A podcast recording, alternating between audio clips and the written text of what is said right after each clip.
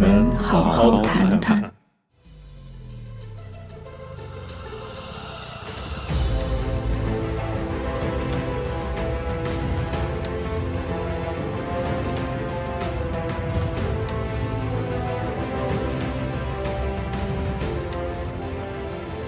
我们好好谈谈。芊芊你好，威廉好，大家好。哎，二零二一年十二月九日星期四啊，现在有一种过了星期四就是周末的感觉，你有吗？啊，对我通常都是这样子，因为我星期五就是上一个小班，嗯，通常就是上线一个小时就没事了。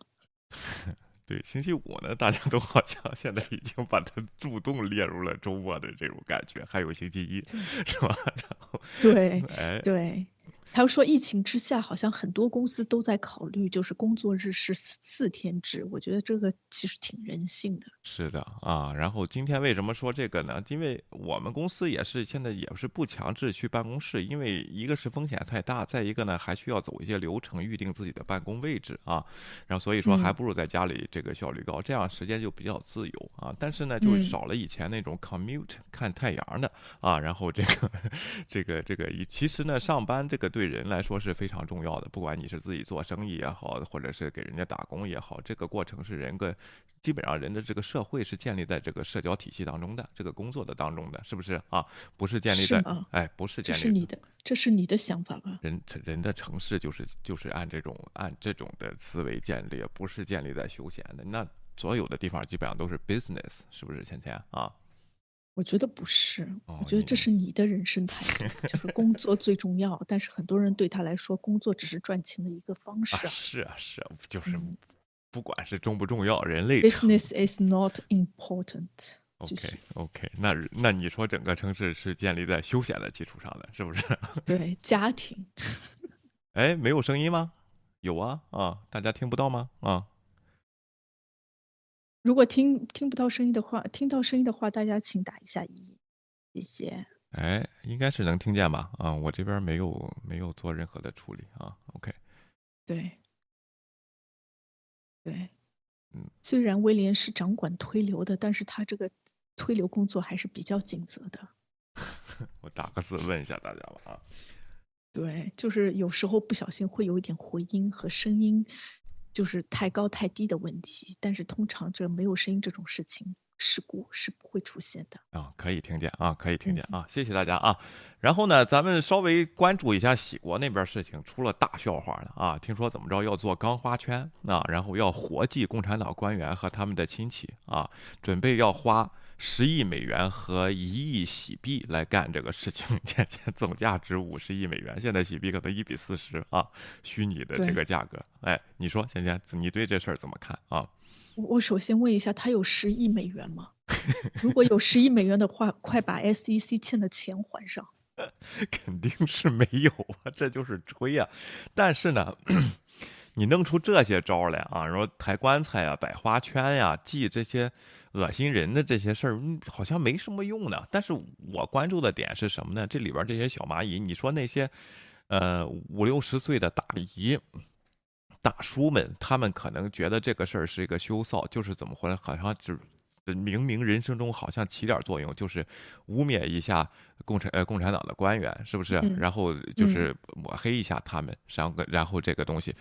这个有作用，但是这些年轻的，你比如说我呀，哎呀，那这个 螃蟹先生又来铺红毯了，非常感谢啊！对，谢谢螃蟹。对，你说这些年轻的小蚂蚁，他们怎么也会干这事儿？今天贴出来一张，好像在日本已经开始了，抬着习近平母亲的这个照片儿啊，已经抬出来了，然后祭这个这个活祭这个事情，这是干嘛呢？这些事情，你你说，比如说电视上有个节目啊，就真的咱言论自由了，这个反对党。在在继内派这个这个在在职党的这个这个叫什么？他老婆啊，他他妈他母亲搬出来一个花圈，你觉得大家会看吗？这个事情啊？我觉得大家不会看，这个只是一个心理作用。我其实觉得他组织这起活动呢，其实有一点目的的，因为郭文贵这个喜国怎么说也是一个邪教，嗯，然后邪教其实他要组织不同的活动，他下面的教徒他要让他们变得非常忙。哎，如果不忙的话，他们就会想一些其他的事情。前哦段时间是那个钱的事情，嗯，然后对账的事情，这些事情现在都已经过了，然后大家天天盯着看这个价目表，这个时间也已经过了两三个星期了，所以必须要有新的东西出现，不然的话哎们，不然的话他们就会人心涣散。这个是非常重要的，所以就是必须要推一下，然后他还得就是握着自己的本，他说你们要如果你们要就是真的实现自己的价值，买嗯湾流，那首先要灭共，这个嗯灭共是个主题，他现在借这个力呢，又把这个灭共的话题拉上了台面上来，嗯对吧？然后嗯等会儿大家如果要钱的话，他就说我们共还没有灭。嗯他又找给自己重新找一个借口。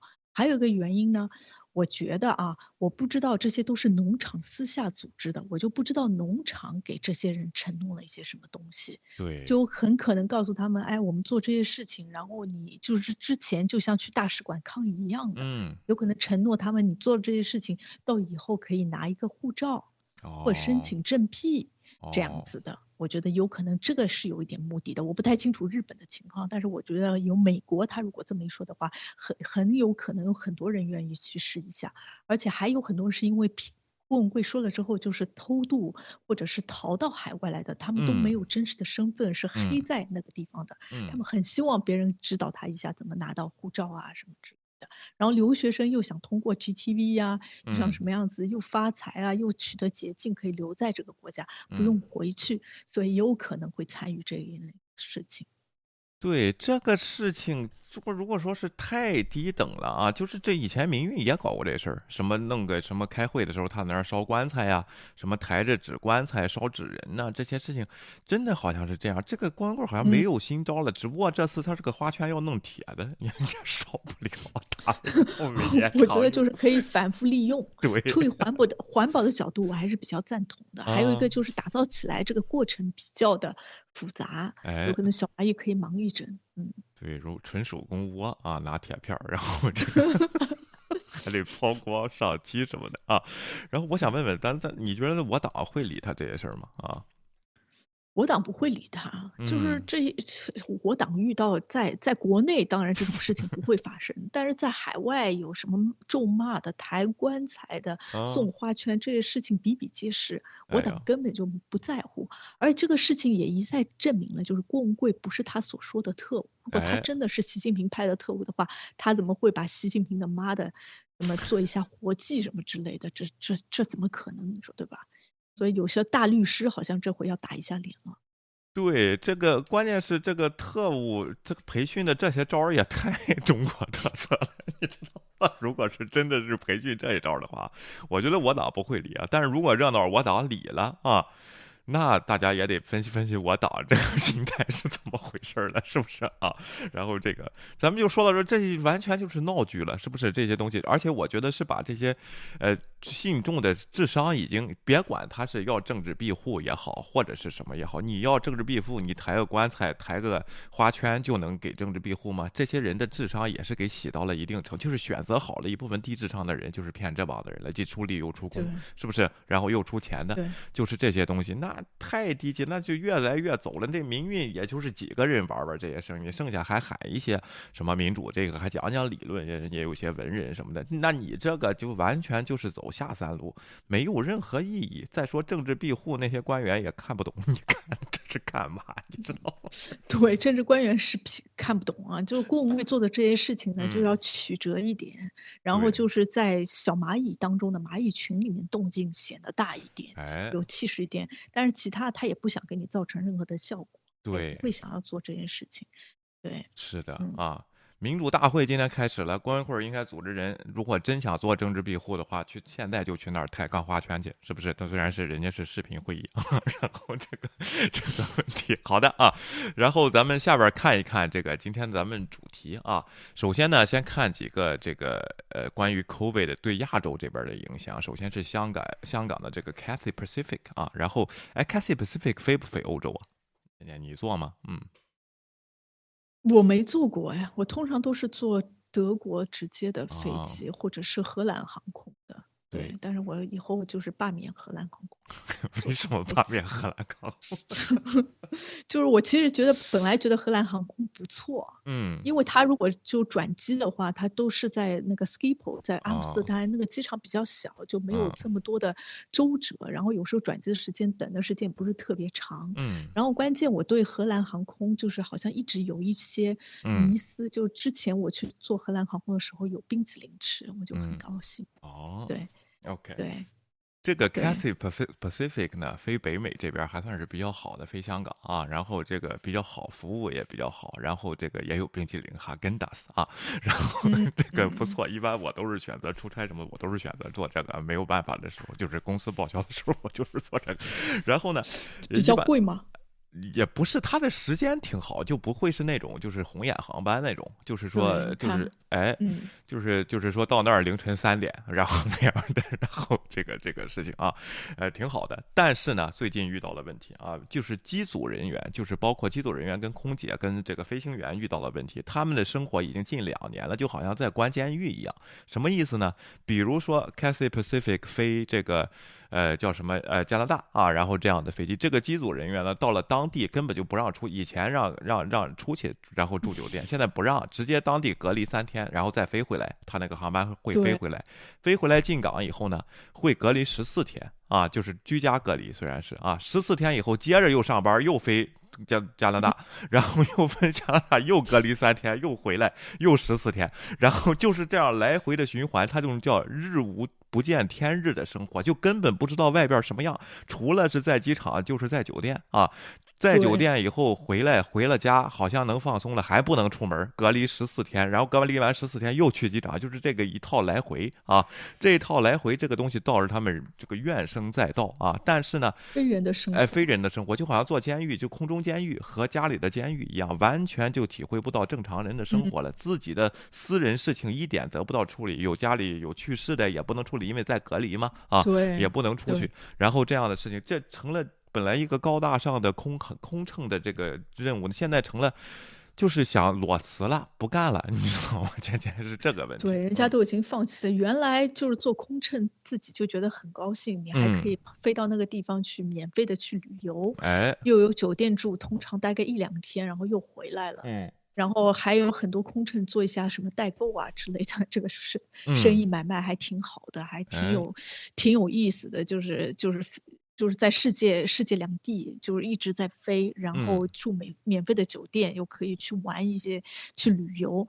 嗯，但是现在好像真的就是在疫情期间没有任何的优势，就是飞过来飞过去。对对，然后又又是各个国家，而且每个国家的政策又不一样。对，遇到我国的话，政策就更加严，就好不容易你刚出来，就可能要人家隔离十四天，你有可能隔离二十一天，所以这些真的是挺苦的。对的啊，而且还有这个问题，就对他们的健康啊特别不好啊，因为就因为就是好像压力也非常大，就好像特别烦，就是不上班也烦啊，上班也烦，就是这么个问题。所以说就是这个机组人员呢就有点抱怨了，现在就是抱怨声载道了。另外呢，我觉得是航空公司因为这个疫情呢，他对他的航这个生意是有影响，它的成本什么的都是有影响的。对这些人太非非人道了啊！如果是你把他的放假期间，就是你多。人轮换这样东西，你比如说隔离十四天嘛，如果是出来结果是阴性的话，你让他放两个星期的假再去飞那地趟，他可有时间处理一下自己的事情，是吧？这样东西就把你把班排的别这么紧。虽然对航空公司来说，这已经是排班排的很松了，他觉得你的十四天隔离是在休息，但实际上你还是什么也干不了。这个问题啊，这就刚才说的这个芊芊说到这个问题是工作重要呢，还是休闲比较重要？生活重要，生活比较重要。没有生活的工作完全不重要，那就没有必要工作，对不对？芊芊啊，这是我的想法。这是疫情对航空界的一个影响。当然，香港那边的一般的这个用工措施是比较严格的啊。芊芊，你说啊？OK，嗯，对我我不太我我有时候在想，就是。就是这个飞行员，他就是除除了飞香港、飞就是加拿大这条航线之外，他就不能飞其他的航线吗？可以啊，一样的呀。对啊，所以我就不理解为什么就一定要这个人就是直接着一直连续不断的去就是做这个工作。然后不能大家就互相调剂一下吧？但是我在想，现在应该这疫情期间，其实航班的，就是也不是那么的像原来这么样的勤快，就是没有这么多次啊之类的，好像飞行任务也没有原来这么重。嗯，所以我也不太理解为什么他们就是排的还是这么的紧凑。不是对航空公司来说，他要考虑成本，已经他觉得已经排的挺松的了。但是呢，就是你得考虑说各国的这个这个隔离的政策和这个东西，就是就不能飞人，飞行员永远是短缺的，倩倩啊。然后这个情况，因为飞行员这个事儿啊啊，咱们还得另看。咱们觉得飞行员都是好工作吧？人家飞行员自己觉得压力很大的啊，这个这个收入根本就不是高危，是高危的工作，对就是很多人就会接受到强辐射，哎，对，死了。而且呢，他是利用一个人对一个飞行的爱好。啊，这个飞行员都得是有点兴趣的，就是不是你不能说我就是不想当飞行员，硬给有天赋，没有这样人啊，就是他特别爱好飞行，他最后才去做这个私人，就是呃。呃，或者是部队上的这个东西，或者是这个这个民用航空公司的飞行员，他是爱飞行的，就是每次对他上班他飞行的来说的话，是他对一个他的一个热情的一个这个东西。航空公司也会也是会利用这一点，这个咱们以后慢慢说啊，等疫情过了以后慢慢说这个问题，这也是一个很大的问题啊。咱觉得都是挺光鲜的工作，其实飞行员他不并自己并不这么觉得，压力也非常大啊。然后这个问题就好像医生是一样的啊，所以说这个 Cathay Pacific 这个问题就爆出来以后，其我。觉得其他的各国的这个航空公司都是有这个问题，对航空业的打击是非常大的啊，这个这个事情啊，然后，但是也没有办法啊，就是没有办法，他他如果再加大成本，把派把班儿这个隔开呢，然后他们就可能运营不下去啊，然后这样的事情，所以说航空业如果大家现在这个。呃，自己做空乘的时候，咱们对都互相体谅一下啊。对这这个空中小姐和这个就别逗人家了。再说有那那座位不舒服什么的，让人调调或者哪天 晚晚这个不就是你经常做的事情吗？你应该好好反省。我什么时候有这样啊？就不要再盒饭吃两份了。人家就这这个东西，这种事情你也做。没有啊，好的啊，好，下边咱们看看这个国内的关于 COVID 的这个死亡率的事情。钟南山啊，钟南山出来讲话，就两条啊，怎么叫控制这个？呃，omicron 啊，现在的这个情况呢啊，然后他就说了，就是两个办法，一个是加再继续加大这个疫苗的接种率啊，然后使得到百分之八十到百分之八十五左右形成集体免疫；另外一个呢，要强力控制、压制和遏制，然后就是就那意思，就是说还是这种零容忍的手段。现在用了一个新词叫什么呢？倩倩啊，动态清零。动态清零啊，然后这个词具体动态清零是什么意思呢？咱们看看咱们这个新华社的解释，咱能不能看懂？啊，实际上就这两条，就是一手呢加大封锁，就是如果有情况还要举报啊，还要每个人都要封封起来啊，然后不是每个人，就是有怀疑的就要封起来社社区这些东西。一会儿咱们看哈尔滨的例子。另外呢，就是强打疫苗啊，就是强制推行这个疫苗啊，然后这个东西啊，然后这是他两条的这个策略，但是他整篇文章呢，他。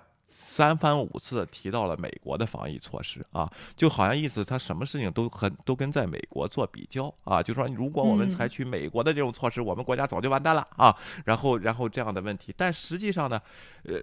中国的这个防疫专家管疫也出来说，没有必要做这么死。你的经济怎么保障？人家没有任何一个国家像中国一样，就是做的是这样的情况，是不是？当然，亚洲有些可能，新加坡，新加坡也呢也放开这个这个叫什么群体免疫的这个问题，也不是跟以前这么严了啊。然后台湾也是那边也是这样，但中国只有保持这个东西。你觉得它这个强措施，这种强控制措施会持续到什么时候啊？嗯。持续到冬奥会结束，是吗？那把北京封上不就行了吗？那封全国干嘛呢？啊，你说啊？对啊，就是为了制造这个情况嘛，就是希望就是能控制到一定程度。但是我觉得我国的这这个病床啊，床位跟估计压力也挺大的。哎，就人口比较多，然后老。人口又是老龄化这种趋势，所以本来剩下的床位就不多。嗯，所以他一旦就是感染的人比较多的话，他更加有。出现这种问题了，然后他就很怕这个武汉的事情还会再出现一次。嗯嗯，但是他又一定程度上呢，我我国又有个问题，就是我们的这个疫苗好像质量还是不过关。虽然你推广，其实中国推广幅度很大，嗯，而且接种率非常的高，但是这个疫苗好像没有多大的就是控制和防疫效率。哎，但是我们又不愿意出钱去买其他的那个疫苗，然后解嗯决真正解决问题。我们要是像，就是表现出我们是比较能力比较强的，嗯我们能自个自立自主。但是其实呢，我们还是不行，因为我们已经多少年没有出自己的药了，突嗯然一下子我们就能就是领先于世界出出现这样子的疫苗，然后这个嗯疫苗现在的有效性还是在国际社会还是有一定质疑的，对。哎，对的啊，有一定的质疑啊，但是也有一定的承认，对这个第三世界国家的抗议还是有作用的啊。所以说你，嗯我觉得还是你不管什么疫苗，你你如果你的医生建建议你没有问题的话，你就可以去打啊。然后这个这个问题啊，OK，然后钟南山的这个策略呢，那下到这是中央的策略了，也就也就相当于这是一个民主，就是说。呃，民主 就是全过程民主上边一个专家发了话了，我们要进行两手这个这个东西啊，不要弄美国的这个策略，不要进行的这个暂时开放啊，我们的经济还撑得住。他当然他也没说经济的事儿，他也不管经济的事儿啊。另外啊，然后这个这个问题，咱们看看新华社解释一下什么叫动态清零啊？新冠病毒变异株奥密克戎与德尔塔毒株不同，奥密克戎毒株刚刚出现就受到全球广泛关注。虽然新型变异株的凶险程度不明，但我国始终毫不放松，科学精准实施一整套防控策略和措施，以确保巩固来之不易的防控成果。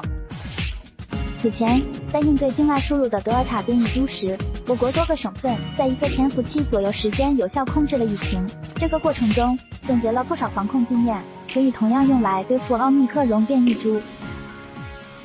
这些经验包括立足、抓早、抓小、抓基础，提升疫情防范和早发现能力。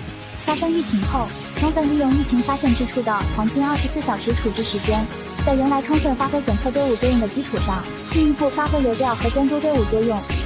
在疫情没有扩散之前，或者感染者还不具备传播能力之前，把密接者、次密接者找到，把可能的感染者提前管控住，高效处置散发病例和聚集性疫情，以最小社会成本获得最大防控成效。我们将这一防控策略称为动态清零，坚持人民至上、生命至上。这就叫动态清零。人民至上就是把得了一病的人管控住。对，就是还有可能得病的人管控住。你你得是明白啊，然后这个问题就是在他不具备传染能力之前，管控住这个病得上就传染，你知道吗？就是这个东西，就是你只要携带就传染啊，那就那就说怎么叫就是控制这个 有可能传染的这个事情呢？就是 Patrick 说的，来一个杀一个，就是来一个杀一个就是就是还还那挺对。哎，靠手机这个这个叫什么码啊？这个东西，然后哈尔滨这边就特别好，叫时空接触者，就是咱们之前说过这个事儿了，那个对对对科幻啊，超时空接触，差一点儿就成了超时空接触者啊！一会儿咱们看一看哈尔滨的具体情况，这怎么实现这个东西啊？就是得牺牲大部分人的自由，要不实现不了。什么叫超时空接触者？人要测测验完了阴性，然后在这个地方，然后手机码照样变黄啊？怎么办？因为你在住的这个区域区域里，有些人是可能是时空什么感染者啊，时空传播者什么这个问题，所以说你也得跟在在家里隔离，就是这个问题，对吧？这样做有问题吗？没有问题。如果你后勤保障做得好的话，没有问题。中国的老百姓他也愿意这样，我正好也不上班，我在家里有政府供给着我，我也能买到吃的，挺好的啊。这个后这个武汉后期的这些基本上都是这么做的，但是嗯就是问题是，你说在武汉的抗疫，在德尔塔病毒这个抗疫得到了丰富的经验，但是你在人权上这点一点没有保证，到时还是有人家里没吃的，就没吃了以后还给你贴上封条，就不让你出来，联系谁谁也找不着人啊。这家小孩饿得嗷嗷叫补，那怎么办？那只能发泄情绪，这就叫不稳定因素。不稳定因素怎么处理呢？维稳，国家利益为心，是吧？这个经验是是好的经验吗？是不是，芊芊啊？OK，那对我们好像一直积累的就是打压维稳这样子的经哎验。，OK，经验，至于怎么控制这个疫情，我觉得我们就是完全没有经验。嗯，我其实看了好几次这个钟南山说的话，其实都是空话套话，根本嗯没有一个方针制对策略。然后好像对疫情它怎么散布的，我觉得就是好像一点就是基础的这些知识都没有。嗯所有东西就是不管你之前的非典，还嗯还是现在疫情，其实采取方式都是一致的，就是这个人得病的人把他控制住，把他哎抓起来，让让人家不要跟别人接触，然后就是呃网撒的大一点，对，就是宁错过一呃，就是宁抓错一个，也不要错过一个，就嗯。这样子一条方式。但是现在如果，而且很多国家，比如说看，就是像像德国，他绝对不会就是把美国，哎，你看我们比美国做得好，人家永远是拿出比他做得更好的，比如说台湾的案例，台湾怎么来控制的，怎么更有效的，都是早这样子。只有我嗯们中国，然后找出一个比自己控制的不好的拿出来，就安慰一下自己，哎，你看我多强。但是自己也从来不找一下我什么地方可以做得更好一些，这嗯些他从来不想，就觉得哎，我这样子管控着，然后我现在这个成果好像比美国控制的好，那我就是胜利者，所以他也不会变得越来越好，因为他已经满足于现在自己的现状了。嗯但是就像你刚才说的，其实关于非典，关于就是其实大家都愿意待在家里，包括我，如果不嗯让我上班，我在家里上班，我觉得还挺开心的，嗯我干嘛要周周操劳顿？现在又是冬天的，对吧？对，反正不出去也挺好的，我只要能保证我有吃的，嗯我其实根本就无所谓，能上嗯网，能用电脑，用看电视机，其实大家都不会有任何人反对。但是你最基基本的这些人权，你最基本的人家的伙食是不是能够帮能够保障了？如果有能够保障的话，我估计也没有人会有原因。哎，就是这个东西，你做这些东西的情，你为什么不把东西先做好啊？中老百姓是愿意的，就是这个问题。你当时武汉就有这个问题，上海也有这个问题，是吧？一通哄抢啊，然后这这套东西，那现在这个哈尔滨又是这个问题啊，然后你怎么就为什么这个就不能做到经验啊？然后这个东西啊，我看这位有个投资共产党挣大钱，那怎么管的？你去问中南海呀、你不能问我们，人家国人家欧洲是怎么管的呀？然后这些东西英国是怎么管的啊？然后你经济怎么保证？所以说得全盘考虑，你不能光是零容忍啊！你零容忍是怎么管？如果你听不懂的话，你应该去问一下中南海，看看让问嘛啊，是不是？就这对个问题。而且在管的同时，你应该告诉你的民众怎么嗯样子方式是有有助于防控的。对你比如说让大家。大家如果戴好口罩的话，我觉哎。得这种什么样子的什么接触，什么接触上面，其实根本就不会造成多大的危险。你如果嗯。都自己戴好口罩，其实生活都是自由的，然后嗯。保持一定的社交距离，其实这样危险就这种程度就会降很低，就嗯。没有必要把人放在家里面，不让人家出出哎。门，然后把门封起来。我就觉得这些东西都没有必要，只是制造更多的困难和恐慌而已。嗯，OK，那说不是欧洲是没管，那这样的话就是没必要谈了啊，就信息不对等，那没必要谈了啊。OK 啊，在当地政府一份声明中，中国北方内蒙古地区的一个小镇满洲里的公路入境口岸将停止货物装卸、运输和海关清关，这是该市加强病毒控制的一部分啊。这是怕俄罗斯那边传染过来欧米孔啊，然后开始了啊，然后全员开始检测，在一个零下二十多度的时候就全员开始检测啊，包括哈尔滨已经是第三次全员检测了啊。然后这样的问题，另外呢，还是就是为什么原因，有没有人得到确诊，不知道。啊，然后这样的事情，然后呃而且呢，还有就是哈尔滨市呢发誓要向每位感染者提供一千元，什么意思呢？就是如果你自己觉得感染，你去医院，这个东西呢，给你一千一万元人民币啊。如果你被检验了阳性，或者是有举报的，举报了这个人证实他有阳性，给一万元人民币啊，就是互相一个举报的这个这种情况，还是靠人控人啊。然后这样的东西，咱那码呢不管用了，那码呢就是一大片就全部变黄，弄得这些人都紧张了啊。OK，另外呢，这个这是为何？这是叫什么？搜狐的报道啊？为何严格管控紧急外出咋办？哈尔滨疫情热点回应啊？为什么要严格管控呢？就回答这个问题。不少市民表示，此轮疫情发生初期，在新增一例确诊病例时，有关方面就提出非必要不离哈，感觉。呃，这个管控很严，就是有了一例病例，整个城市有一例病例，全部城市不让走了啊。OK，本 本专家分析称，本轮疫情呈现散发、多发、聚集性等特点。那怎么呈现的？就一例感染病例，怎么呈现的散发、多发、聚集性等特点呢？我就不明白啊！谁能给解释解释？这就跟动态清零这些词儿都都不能自圆其说，是不是啊？OK 对，就是说明这些数据已经动态清零了。啊，OK。哎就是我正在隔离中，封条不会有的是磁条，物质国家提供了一些。对的，我今天也有看到，就是不是硬贴纸的了，是贴那个电子的，然后磁性封条啊，我就知道出去就会哔哔叫嘛那种。对对对，这个或者是通知当地警方什么这个，反正他有连上啊。老郑一说正在封条不会有是磁力物质国家提供的，也是的。但是您一开始被隔离的时候，他有没有提供这个东西？我咱们一会儿看现实的例子，咱们不是说这些问题，咱们国家这么大，这么这么有钱，经济这么强，都会解决，没有问题。就是说你一开始执行这个策略的情况下，是不是你做好了充分的准备以后才去做这个，还是一下子先你得先嗯忍五天，咱们才能供给，才能上来，是不是？是这个问题，因为你是全过程的民主，你全过程民主，你就得全过程考虑，对不对？你不，你不能说我只考虑这一个目标，我饿几天肚子。虽然有些人愿意没有问题，但有些人他不愿意，那不愿意的这些人怎么处理的？怎么发生的？怎么保障他们的？会会是会叫的孩子有奶吃，还是大家都是一样？怎么处理的？当时武汉发生这个事情是怎么处理的？学没学到经验？是不是后边又得全期捐款？另外，呃在哈尔滨这个问题也是出现了这个问题，还有供暖，你把这些交通什么都解都给都给弄上满洲里供电这些东西。它能不能保证这个冬天能过？对老百姓是怎么怎么说，并不是说他这个策略，他适合国情没有问题，那老百姓没有意见没有问题。但是确实看到有人他有不同意见的，是不是啊？OK，然后你看这就大货车就开始检验了啊，关键是呢。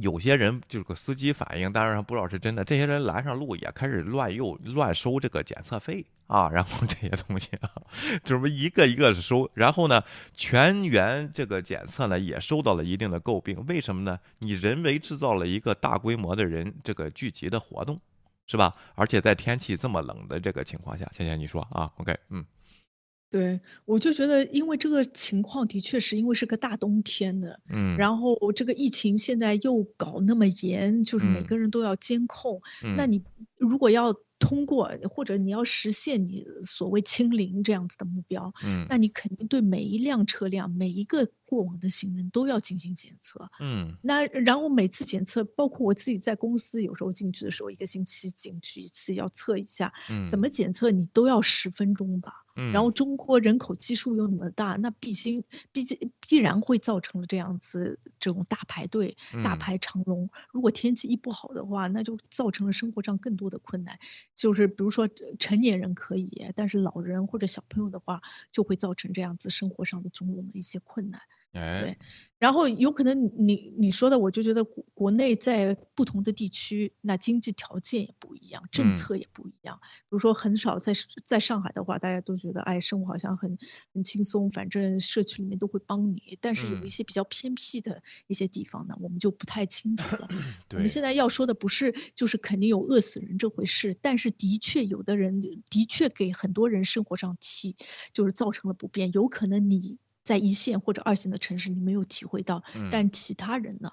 就是我们要说我们全过程民主，但是全过程民主不能只偏向于某些人的民主，对你还要想啊到，就是真的是要全社会、哎全国都民主的民主能不能达到？我就觉得好像实现起来的确困难重重。对，咱们都全过程民主了，咱不能就老是牺牲大部分人利益。有人说是小部分人，但实际看哈尔滨这个事儿是大部分的利人的利益，那感染了才一个人，对，是不是？那剩下、对啊，那剩下的这些对，为 一个人关九万个人有必要吗？九万都多啊。然后 OK，四日开始黄码人员为什么增多啊？四日开始，哈尔滨不少人反映健康码突然变黄。哈尔滨市应对新冠肺炎疫情工作指挥部九日回应，目前对四类人采取了付款码的这个措施啊。所以说，他这个黄码也是人为给给放的。就不并不是你这个算法自动的啊！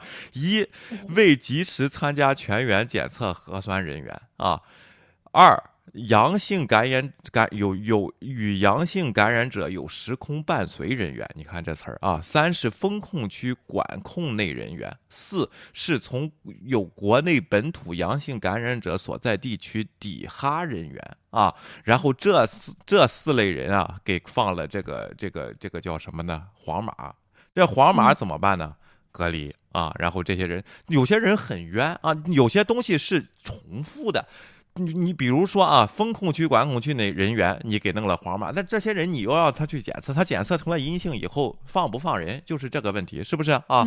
不放啊，因为为什么呢？你你这里边还有黄的，哎，还有黄的啊，这个问题就没完没了了。这个事儿，四从国内本土阳性感染者所在地。抵市抵哈人员，你比如说从河南省郑州市有那个地方有一个疫情的爆发的情况，只要从郑州到哈尔滨来的东西全部是黄码啊，那你的检测有什么用呢？你检测完了人家阴性，你就把人放走啊？应该是他又不可能再回郑州再回来，是不是？就这来一个来回，你回来再检测嘛？那这个检测起什么作用呢？是不是这个东西就又成了黄码了啊？然后这个问题又在酒店里隔离了，然后这个问题你说怎么办？这些都是重复的一些东西啊。现在呢，哈尔滨南岗区第三轮核酸检测现场，对不对啊？然后你说呢啊，芊芊啊，嗯，你觉得这个这个策略是不是来回在这迭代啊？没没有我就觉得真的是就挺没必要的，因为我身边有一些朋友就得了，还有就公司的有同事得了这个病，对吧？得了。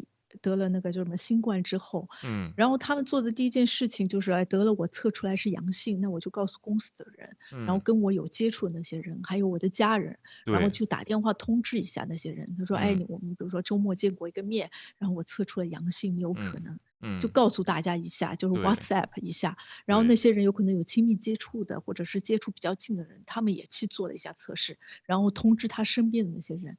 这不就是更有针对性吗？什么空间伴随？这个为什么？为什么现在说，哎，你要到的到就是一个封闭的空间，你得出示你的疫苗证，你得就是突出示你的就是怎么测试的结果什么之类的。那是因为封闭的空间容易传染。如果在空间是一个打开的开放的空间的话，这个其实并不容易传染。嗯。所以我就觉得有时候这些所谓的什么对什么时空伴随，这些都是很无聊的一些方式，是只是好像就是为了控制这个疫情而制造的一种危机感，哎，一种恐惧感，还互相举报啊。然后这个东西，咱们看看刚才说这个疫这个 ICU 的情况啊，哈尔滨市第六医院人疫区这个主任啊，哈尔滨市卫健委什么专家肖芙蓉介绍，到八月八日二十四日止。医院有三十九名确认患者接受治疗，年龄最小的九岁，年龄最大七十九岁，有基础病患者两人。结合临床表现啊，临床分型轻型六例，普通型三十三例，没并没有重症病例。在这个院患者整体症状较轻，主要包括发热、咳嗽、乏力、咽干等。你应该再给一个数据，多少人是打过疫苗？应该是都打过的，是不是啊？这个问题，所以说根本就没有这么重要。这个这个事情，你看你的这个医院的病例也是也是没有这么重要的。你全员现在在推疫苗，在推检测，有些东西你是在重复的，是吧？这些东西又又居家隔离，那你你自己不是自己打两方人疫苗有什么用呢？是不是？这个检测有什么用呢？是不是啊？OK 啊，对你这个采取的方式，就像你没有推疫苗的时候，就在武汉这个疫苗刚刚开始的。时候，那你疫苗都没有推，现在疫苗推了，疫苗再怎么样，它有百分之七六七十的保护的作用，嗯，而且打了疫苗之后症状都是减轻的，然后有大多数人到现在就是包括这个感感染上那些人，为什么他感染之后？都到处走动呢，就是因为他是那种无症状的感染者，是，那就更加说明这个问题了。其实也没有这么严重，你有必要把它造成这么恐慌吗？哎，对。那那那如果造成这样恐慌，我就真的就质疑这个当初要么这东北那那一地区的人打的疫苗都是盐开水。哎，是不是不管用啊？这疫苗咱不知道啊，这个事儿就弄不清楚了。你真正想一想的话，如果这疫苗保护率非常高，你现在只有三十九个人没有重症情况，那你弄这些大阵仗干嘛？这不是，这是这是要干什么呢？这个东西还是那里边有什么有什么秘密？咱不知道，信息不透明，不不太清楚，是不是有有疫疫情经济？对，就是有可能有一些物资啊之类的，有那种囤货的情况，现在正好抓住机会可以推销一下。是不是试纸又快过期了？赶紧弄上二十块钱一套买了啊！然后这个东西，老中医说在隔离，我想问一下啊，老中医，你方便打字的话，这个核酸检测是免费的还是还是这个自己得掏钱呢？啊，因为我听到有人说是花二十块钱，如果从国外回去的还得更更多的钱啊。但是你你那个哈尔滨如果是全员检测的话是多少钱啊？然后是给钱还是免费的啊？这个可以说一下，还是拿什么证？有什么这个这个东西啊？有什么东西啊？哎呀，这个投资共产党赚大钱，你别在这儿说了，你都没有没有任何的基础啊！你把出处死亡率多高啊？全世界死亡率你说的是是一是你一样说的是哪个国家？对呀、全世界死亡率是一样的啊！如果是没打疫苗和打疫苗的情况，在这儿咱们不不知道，咱国家就统统一标准啊。咱们看看啊，这个这个新闻，十二月三日满洲里啊，然后进行了这个就相当于封城吧，就贴贴贴封条物资。准备的也是比较充足，我们相应的这些医务工作者呀，包括抗疫在一线的人，确实也是很哎，这是现在线，听说是在线的，说物资比较充足，这是他说的。另外，咱看看这个小区内是不是这个情况啊？OK，嗯，苦，因为现在都是二十四小时值守，晚上零下二十五六度吧，应该是。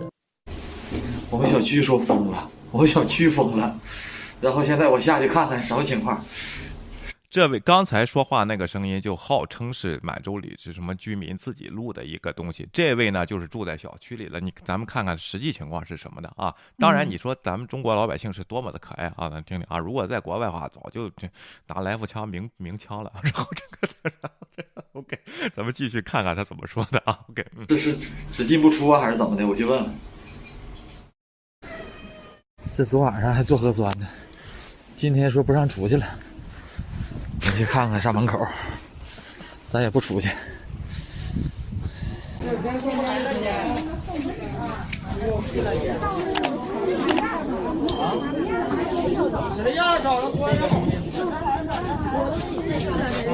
不是，现在是出和进都不让吗？还是怎么？进不不让出，只能进，不允许出。对对对，这是这个区区长，不是咱那个不是是区长下的。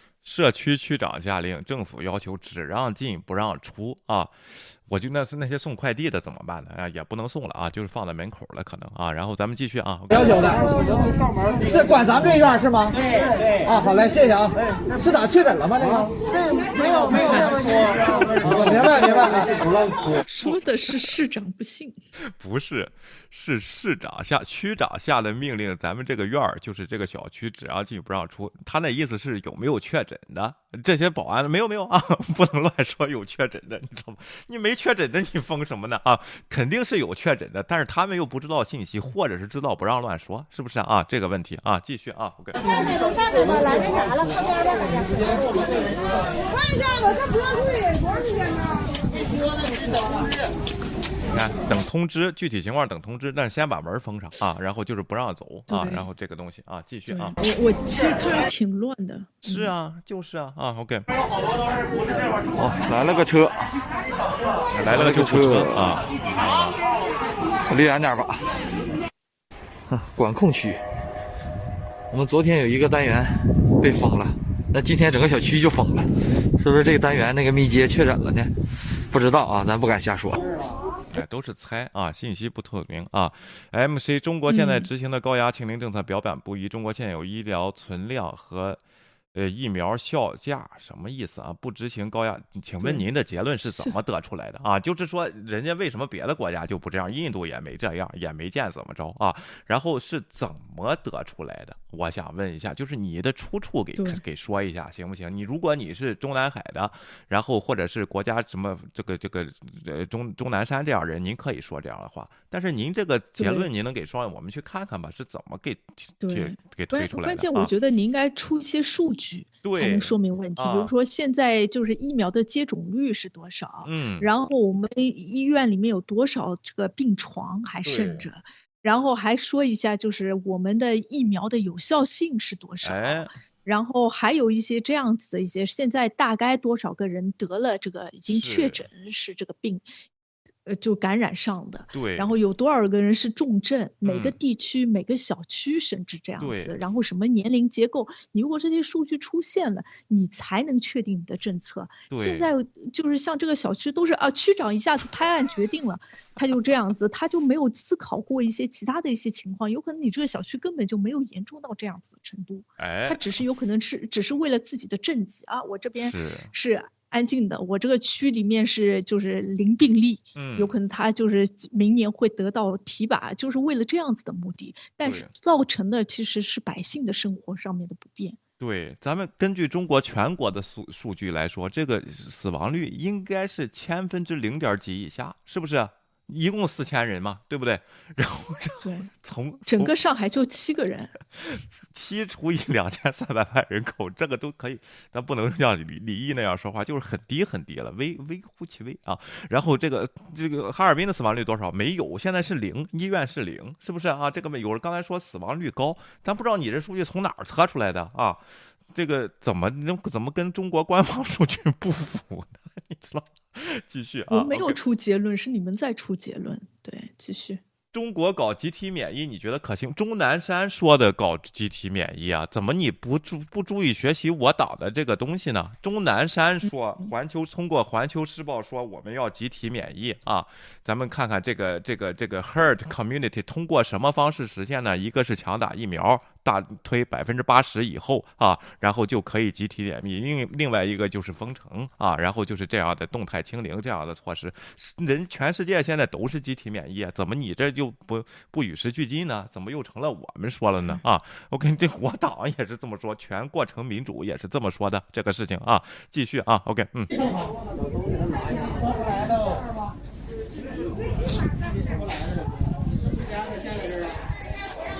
行了，咱不理这些人，让他们说吧啊。武汉的两号五的小老虎，武汉我这没意见不行，继续。不能出去了，现在。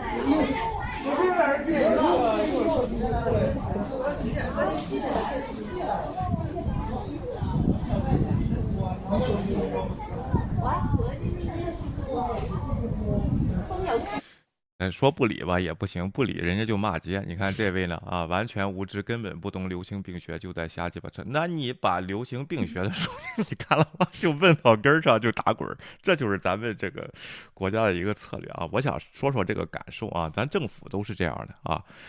这个比如不是抵制了奥运会嘛啊，然后这个美国宣布抵制外交抵制是吧啊？咱们国家的著名学者就敢在全全环球时报上就就这么说，希望拜登你能活到二零二八年，看到我们抵制洛杉矶奥运会啊！你说是不是坏呀、就是你虽然我也理解你有民族主义要反击，但是没有必要这样反击吧，是吧，倩倩啊？OK，嗯，对，我就觉得拿事实反击，你就说我们我你就直接说出来，你看就没有你美国参加的奥运会，我们中哎国办样办的一样出色，不就好对了嘛？对，你就拿出事实，就拿出大国的风范，哎老是用这种小鸡肚肠的方式来对待这种处理这种外交事宜，哎，然后动不动又出一个大 V 什么学者之类嗯的，但是说的话呢，就是跟那种泼妇和村妇其实都差不多，就跟 Sarah 的水平线是一致的。对的，就是这样子，其实只有伤害你这个大国的形象。我们还哎是全过程的民主，那也就拿出你的气度来。对的，拿出来你公平正义的交易是吧？这或者是这个竞争啊，真正这一次咱们疫情比美国干得好，就可以大吹特吹啊，是不是啊？啊然后这样问题老百姓嗯没有怨言啊，然后这个东西为什么要问是不是就是拿不出数据。对不对？你哎，再都再说了，你皇马给这么快，理由给没给啊？然后这那为什么这些人还要下来问呢？是不是啊？这些问题啊，继续啊人家都不会跟我们说这是什么原因啊？那万一一会儿就给你说，你说我高兴是吗？而且这些保安也特别惨，他们的工作其实不应该涉及到这些事情，这些应该是公权力做的事情，就是维护这个秩序，对吧？啊，他们还得管着取快递啊，然后还得封着监管着这个东西，就是不能让人只只出不进，是吧？而是只进不出。完，其实他们应该是进出敬礼，他这是他们的工作 工作这个这个职责。现在给他们身上也加了一些额外的东西，工资并没有涨，啊是不是啊？这个工资有可能没有加高，但是他觉得自己权力变大了，哎，一下做官了。对，这又就就是有这个问题，发拖鞋了，可以啊，然后就是他，所以说他们劲儿劲儿劲儿劲儿劲儿的就开始，但是这种容易造成腐败，为什么呢？本来不是我的职责范围的东西，你给我加了这些职责呢，我没有这个东西，会不会睁一只眼闭一只眼？当然有巨大的压力，他不敢啊。那有的就会刁难些什么人呀？送快递的呀，装装什么这个叫什么阳台的呀，什么这些的，送蜂窝煤的呀，什么？当然，这哈尔滨可能没有了啊，就开始出这个事情，这叫全过程民主的优越性。咱们都是动态这个涨钱啊，然后这个动态不是不需要动不动动态消费经济，但不需要国家一分钱，这些都从老百姓身上出，多好啊！OK，当然不一定人家这个小区的有啊。然后咱们继续说，我就说这个动态民主发展下去就会是这样，继续啊。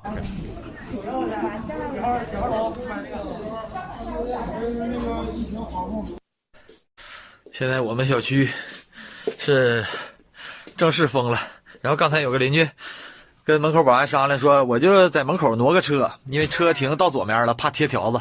保安说那也不行，就是这个门就是出不去。现在谁也没招。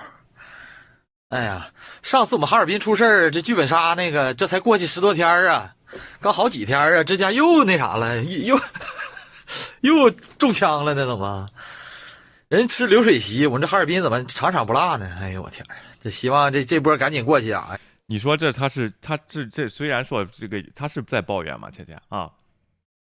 我觉得他肯定是在抱怨，嗯，就是很无奈啊。就我刚刚疫情刚刚封了一阵，现在又开始了，嗯。就整个没有喘息的那个机会，就跟那个国泰的那种就是飞行员差不多啊。我刚刚好像可以喘口气，回归正常生活了，这疫情又来了，然后他自己也没有办法，他也没有办法直接怼那个公权力。嗯，然后他自己其实也很担心这个疫情造成的危害，也不敢，就怕自己的生命健康问安全问题，所以也也真的就是无奈。对呀，就是无奈啊！你说这个人是国外境外势力安排的吗？在这个小区里住着，故意拍这么段视频，然后为了抵制我们奥运会，然后这个就什么给民主大会造势啊？你觉得是这样人，还是就是普通的老百姓啊？啊，OK，就是普通的老百姓。如果真的你要说的深远一点，挖的深一点，有可能想要通过油管赚取一点油管费，因为就是生活实在过不下去了。对，这个不是政府安排的，那老百姓的实话就是这样，非常的无奈，没有办法，但是还是自我调侃，这就是咱们的可老百姓的可爱性啊。他刚才说的剧本剧本杀是什么事什么事情呢？啊，就是之前有一个就是满洲里什么一个大哥上了哈尔滨去啊，去去了以后，当天晚上上了夜总会，叫私人定制这个夜总会啊，然后叫了五六个小姐在那唱歌啊。唱完歌以后呢，确认感染了啊！第 第一个这个举动就是把夜总会给封了。当然，你说根据疫情的这个情况封夜总会是没有错的，因为它有安全隐患。就是你现在什么情况，你还能这个这个这个？而且呢，着重对这位大哥的道德批判是你有没有在那儿留宿。然后这个对。因为因为好像去 KTV 的时候有几个人陪伴着，对，陪酒的，对，但是这个其实造成的危险更大，就是一个人，然后去从满洲里到了哈尔滨，嗯，然后他那天，然后有一个姓他的朋友姓张的陪同他，哎，呃，姓付的陪同他，然后这个姓付的呢，第二天又回到去了一次宾馆留宿，从宾馆又回了一次 KTV，哎，去了 KTV 之后又去了早餐店，第二天 又去了看了牙医，这三个早。早餐店、KTV、看牙医诊所，然后水这个宾馆全都被封了，全都不营业。对，这是一个人造成了整个就是经济链的瘫痪。是，但但是十几天前的情了，这个应该是弄住了。但是现在这不这个人说了吗？又封了，怎么回事啊？然后这个问题剧本杀啊，就是这个东西啊。现在咱们看一下，这是十二月八号，这位警察呢上门贴封条啊。然后这个当地的居民他是怎么反应？就是当地有一位居民，他情况比较特殊，他家没有吃的了。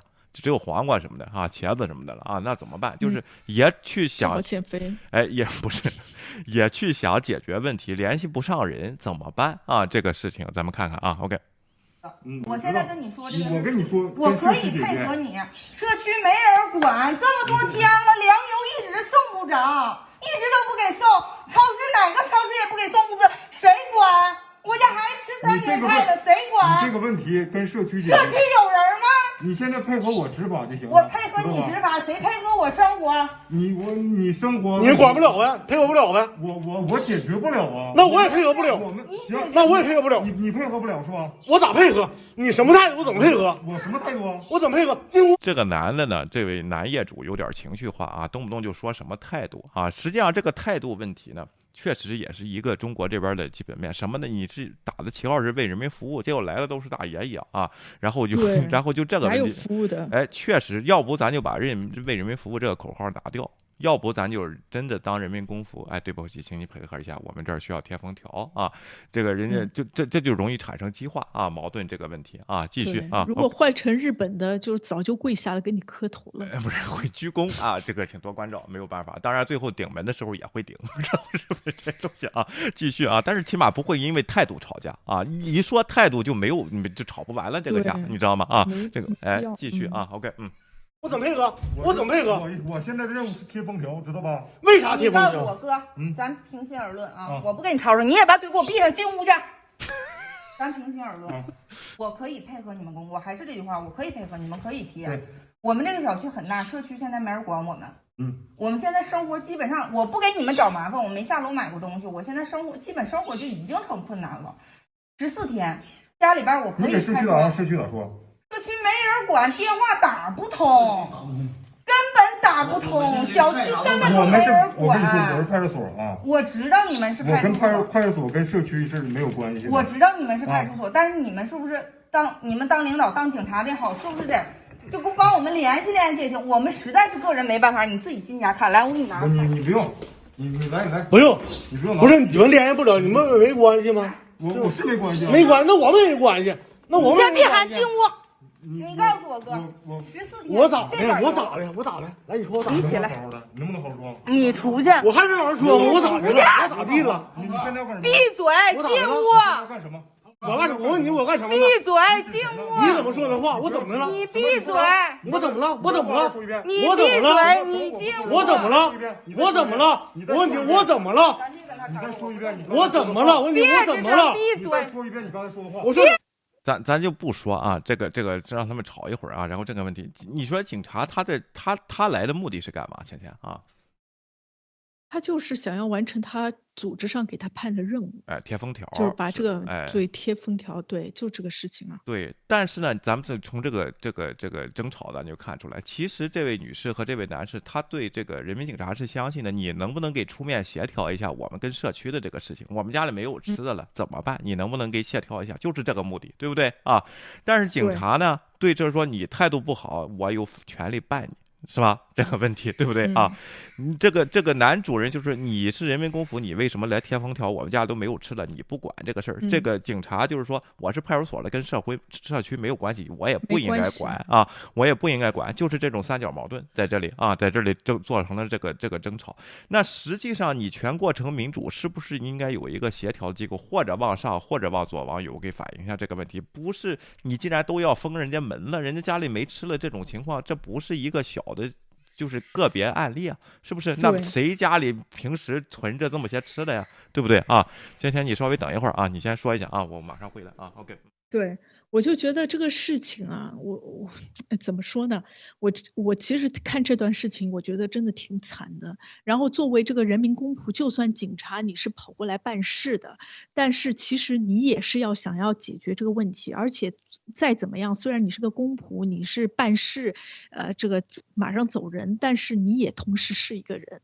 然后这个人已经在告诉你这个情况，我就觉得，而且他就是说的那么真诚，然后现实的情况，他其实警察自己也知道有多少人就是家里面没有吃的东西，他也知道这些人的困难。那照道理的话，不管你是不是这个组织的，你你可以自由的活动，嗯你应该能尽量的，就是可以的话，帮这些人解决一些问题。嗯，我觉得这是这是不公，这这是人本身作为人的一个责任。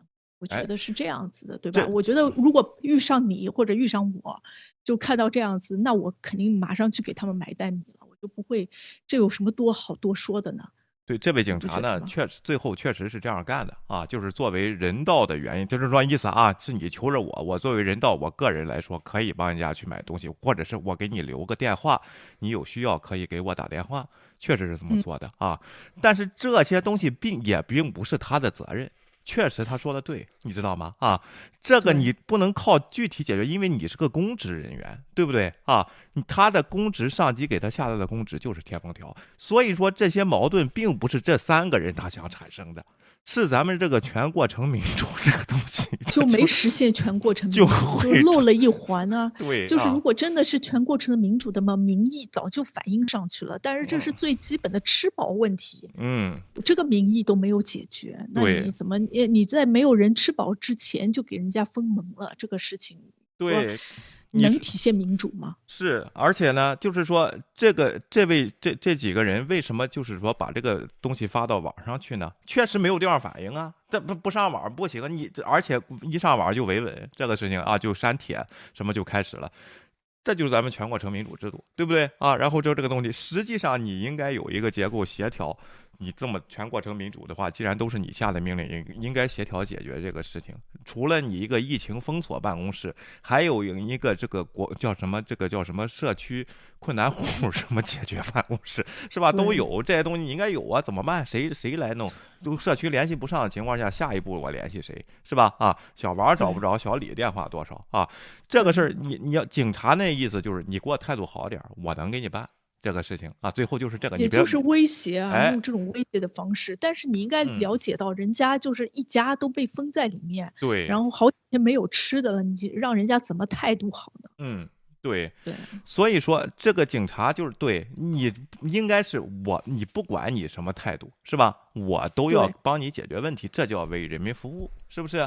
这个态度也不是这个警察造成的，是你这个给他的这个政策，他让来贴封条，什么也不解释，具体什么事儿他可能也不知道啊，你家什么情况也不知道，上来挨一顿臭骂，要不你就听着，要不你就把把门封上，是吧？这个问题，但是这位最后就是这位这位女士在这儿好好的说话，这个好好谈谈，最后他留了个电话，在后续有没有打有没有作用呢？咱们不知道啊，是不是这警察也会敷衍一下，先给你留个电话，我先贴上封条，你让我交了差完事儿呢？因为他不只是贴着一家，他整栋楼这些都是他的这工作，都有这样的问题，他还能都能都能留电话吗？我非常可疑，就是说你这个政策和这个制度到从钟南山那边往下执行的话，是有层层的困难的，怎么解决？你一个大一统全过程民主，怎么从北京解决这些问题？解决？但但是你想一下，就是封城是一个区长的决定，区长肯定不了解下面的就是百姓的嗯生活。但这时候你在基层做的这个民警或者警嗯察，你同时在做事情的时候，你应该跟上级反映这个情况啊。啊如果换做我的话，我今天这个封条就不贴了，我直接就联系啊，告诉他你们得给他们送来物资啊。不贴你就别干了，然后你就别干了，这种还要去干他干嘛呢？你这不是给人家 弄封条，就要让人家家里面死人嘛，家破人亡嘛，就让人家饿死嘛，这种事情你怎么能干得出手呢？如果这么多人，就是大家都联联合起来就不干啊，你就跟自己的区长或者跟那边请愿啊，你先要解决这个温 饱问题，这个事情不就解决了吗？但是现在就是这种强权，有很多人就不敢发声啊，就害怕到后来受到威胁，所以大家不发声，到后来就说自己苦一点，饿两天就没事了。啊，咱这么说，然后下啊回你的遭遇就是一样啊。咱这么说吧，这位警察下了班儿和他几个同事喝酒，你觉得他会说咱国家真是厉害，说让贴封条，管你在里才边有没有饭，还是他会抱怨我他妈这活儿怎么那么难干啊？对啊这是什么政策啊？让我去得罪这些人去啊？然后那些人又这么难缠，是不是？但是也有实际问题，咱们怎么办呢？这所长给下了死命令啊，然后这都你说是不是每个人都是夹心层？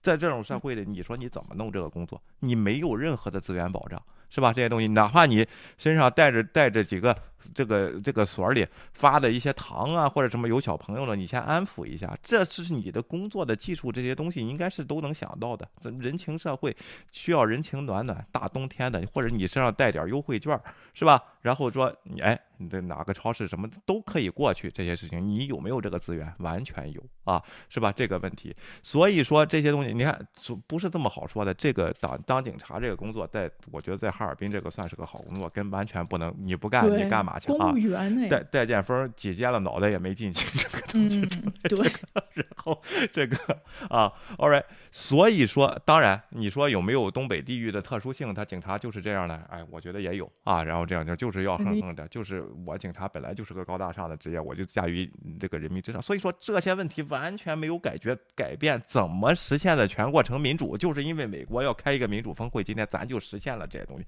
哪有改变？有什么改变？从两两年抗疫的这种情况，有有改变吗？就是封条从纸质换成了电子的啊，不焊门了，贴上封条也是不让进，小区弄保安让发拖鞋了，然后还是不让进，出门一车都不愿意。然后你说说，就是这么回事啊？有什么改变？对不对，芊芊啊？OK，我是我真的觉得就是没有改变。然后你一个国家，你再怎么民主，你再怎么强大，你如果没有保障人家的最基本的温饱问题，嗯。那那你就是有愧于你自己的政府，你有愧于你的人民，你还动不动还说人民当家作主。人民有当家做主这个这个权利嘛？就是事实已经说的非常就是明白了，有那么多的事情已经证明了，你还大言不惭的说自己是民主，嗯，你还不如改善一下自己的方针政策，就直接说我是独裁，但是我高效。但是问题高效，你你你的高效用了什么东西作为了代价呢？对，很多人的生命作为了代价。这个武汉发生的事情，其实总结的经验教训还不够嘛？有很多事情都可以避免了。你在同时要封城或者要给人家封门的时候，你提前都应该把这些设施啊、物资啊都已经准备好了。这些东西也不是特别难。你看中国的物流多厉害，淘宝、京东，这些都是实现可以实现的。嗯。但是问题就是我们这些区长、所谓的官员是不是想要实现，而是因为他们。还而而是因为他们自己并不是这样子的受害者，所以他们就根本就不在乎。嗯，接个电话啊，OK，嗯，好，你好，我们好好谈谈啊。哎，你好，威廉，你好，芊芊。哎呀，三楚。哎，您好，你好，你好啊，嗯，你好，你好，好久不见啊，好久没没机会打电话，今天赶上了，这个报个平安。哎，嗯，那个也对这个国内疫情的事情，我觉得。呃，我没什么好说的。我想，我想那是那个，这个评论一下，就你们最开始说了一段，讲这个老郭这个最新 动态，老郭的事情，我还对老郭感兴趣。好，你说。嗯。啊，老郭又搞这个要搞什么铁花圈去什么什么什么。嗯。但是这个在嗯，在我们正常人看起来就是个闹剧，就是脑子有病。但是呢。他有他的，他也有他的目的。嗯，他的目的什么？我看当时有一个正好就就是前面有个评论，就说说说老郭不是什么要要有年底要要建军嘛？哦，实际上这就是他转移转移蚂蚁视线的一个招数，就是是是老郭这他他这东西，他一定得隔一几个礼拜，不能超过几个礼拜，一定有新的新的招数出现，这样让你把前面那些谎言忘掉。啊，对对对对对。就是砌城墙模式，推倒了再砌，你知道吗？没错，因为就是说这个鱼的呃金鱼的记忆力只有七秒钟。嗯，我看很多很多人的记忆记忆力也超不过七分钟，真这样。嗯，尤其是你有了新的东西进来后，你脑子里不断给它灌输新东西，他就把过去的全忘掉了。对，你你我因为我就看见这个，我身边就就有这样的人。真的吗？他他对这事儿怎么反应的？你说啊啊？我根本不跟他谈这事儿。哦，OK。对。现在我们就是现在我们就达成协议，我们相安无事。OK，你你干你的，我干我的。你也别我你也别想让我相信这些东西，我也不想我也不想改变你的观点。然后你愿意相信东西，可以可以就相信好了。嗯，但但是咱假设一下，如果如果咱咱们现在还在这个骗局里边，如果他确实要弄铁铁花圈了，你你觉得你觉得像你我我和芊芊这样人，咱们会去给他干这事儿吗？正常人谁会干呢？对，说说句好。说句不好听，就是脑子有病的，这么干的事。是啊，这也没用，对吧？啊，OK，你说，嗯。但是你别忘了，这呃，好像你前面你也提到了，他通过这些筛选，他就是要把那些正常人全部筛选掉。对。他用一些明显的谎言，把正常人全部筛选掉，他就想留下这个这些人呢，哎，不管他啥怎么说，他都相信，就这些，这样他才能从而把他把他们的每一分钱都刮走。是。这是他的目的，实际上。是的，是的。这老郭的目的非常非常非常清楚，非常清楚。嗯啊，是的。那还有我想评论一下，不知道你们肯定也看到，我在也也是在这个推特上看到一个人发了，就是有一个一个不是听那口音像美国人，一个记者采访那个那个那个那个迪安的那个老板叫什么赵赵赵长鹏。赵长鹏，对的啊，OK，嗯。还他还特别提到了洗币，还特别提到了洗币。嗯。他说这个币现在已经值了两百七十亿了，呃，问赵长鹏你怎么看？赵长鹏这数据，我觉得非常写的非常好，人人家是干这个，所以人家实现是中国首富啊，人家就靠这吃饭的。嗯，他讲的，他说，他说，假设你发，你发行一，你任何人都可以发币，现在任何人都可以发，对不对？你可以发行，比如说我我发行了某种币，我发行了一千亿个，一千亿，一千亿个，嗯。那只要有一个人花一块钱买了一个，嗯，你就可以说，我这个现在币值已经是一千亿美金了，对对对对对，那因为这卖出去了嘛。嗯所以他说这东西到底值不值钱，不能光看你这个就最后买这个人的价钱，要看他有没有流动性，就说可不可以随时兑换，对，这么简单吧？那老郭，所以他不能让你兑换，你兑换他那一分钱都不值。所以他能发。所以当时我，嗯，我跟我太太说了，我说三三年锁币，Are you serious？三年锁币啊！当时当时比特币出来的时候，我不一直说这个例子吗？那个人用了好像是一百万的比特币，他当时他最早就是发明这个显卡挖矿啊，就是技术占先了很大一部分，好像是一百万个比特币换了俩披萨啊。然后，然后是吧？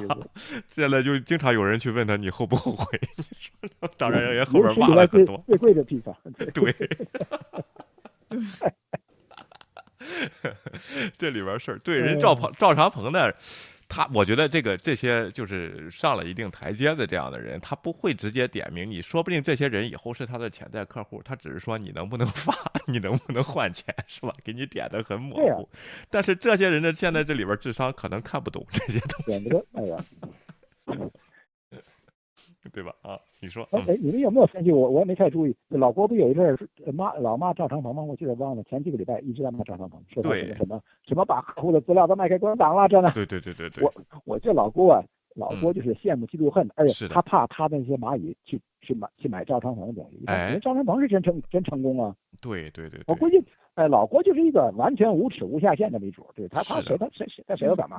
呃对的，而且而且不需要任何理由，只要是任何他觉得对他有有影响。嗯，对的，他就老郭，我觉得现在嗯，他他通过他他这个骂，好像就跟人人家平起平坐的在币圈里，你根本就哎对对对流流都不入，抬高自己，对，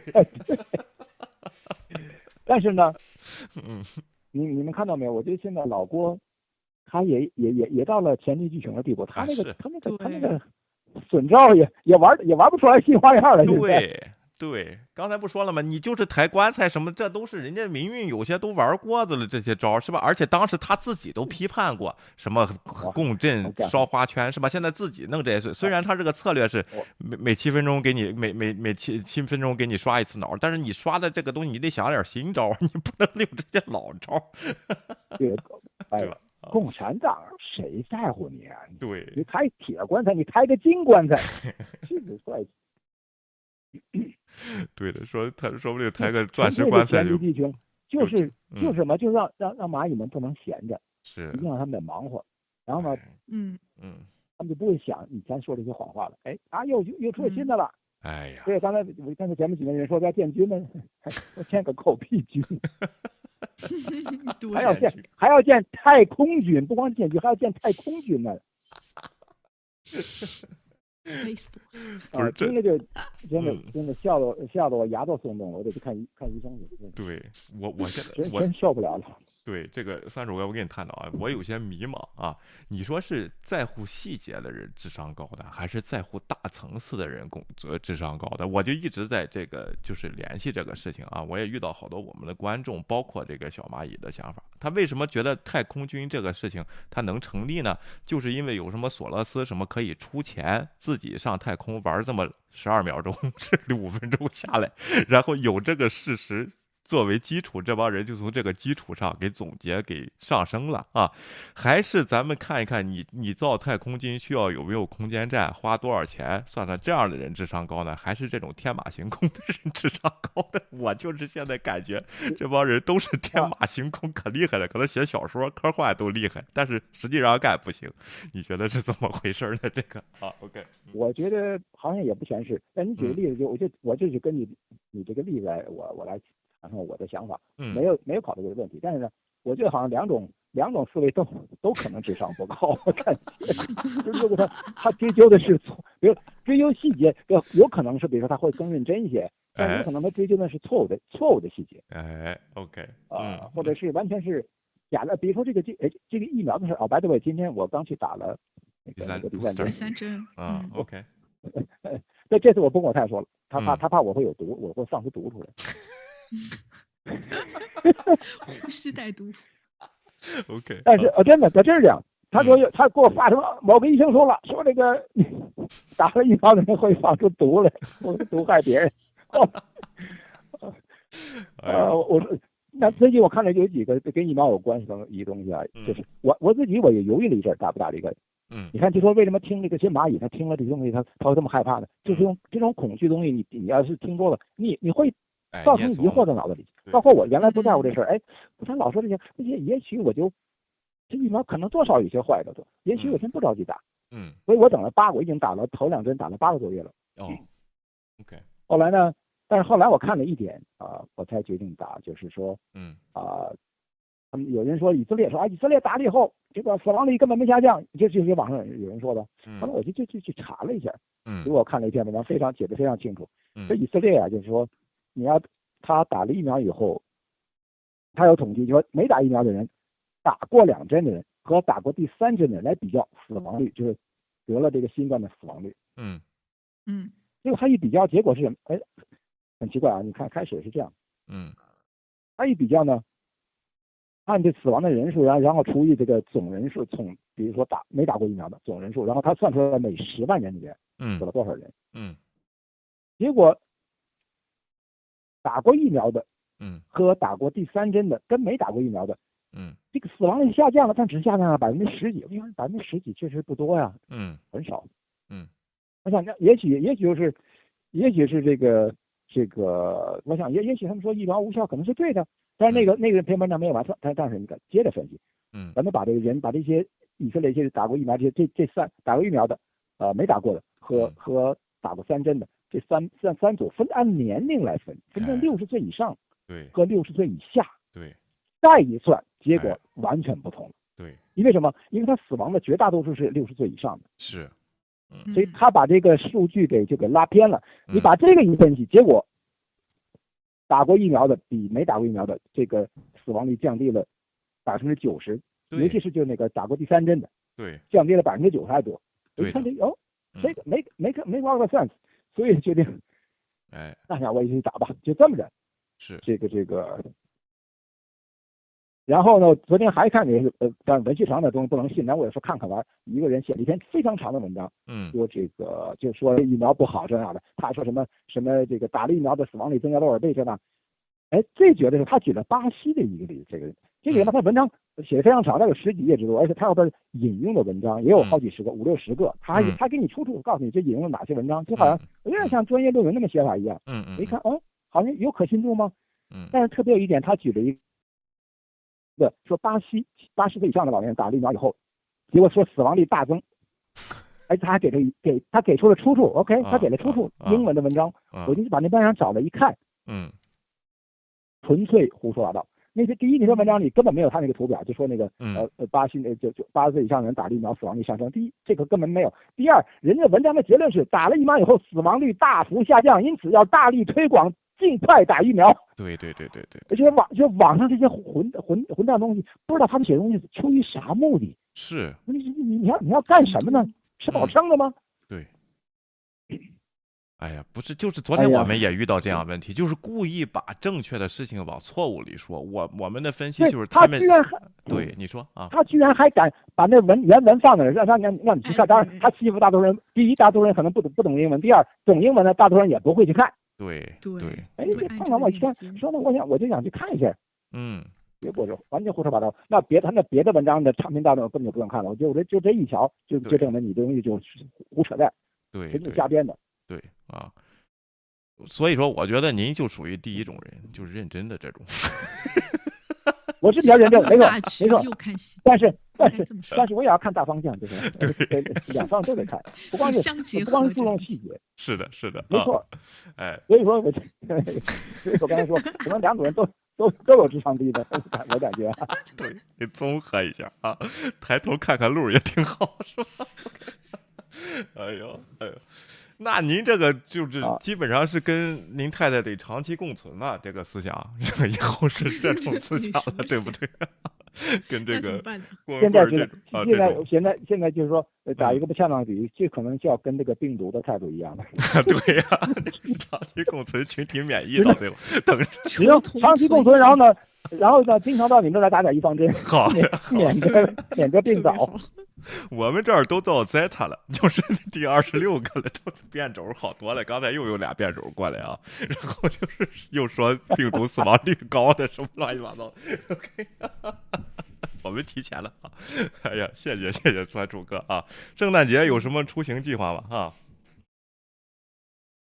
没有，还是小还是小心为妙啊！对对还对对对是小心为妙。对，我我也那个我也建议这样。对啊，当当然顺便顺便说一下，这有有有些观众还记得我，还还关心我，呃谢嗯谢谢谢谢谢大家谢谢大家关心啊，还在还在还在努力之中。现在 有人问说那个还没把老婆搞定，呃，难道是老婆的修文科？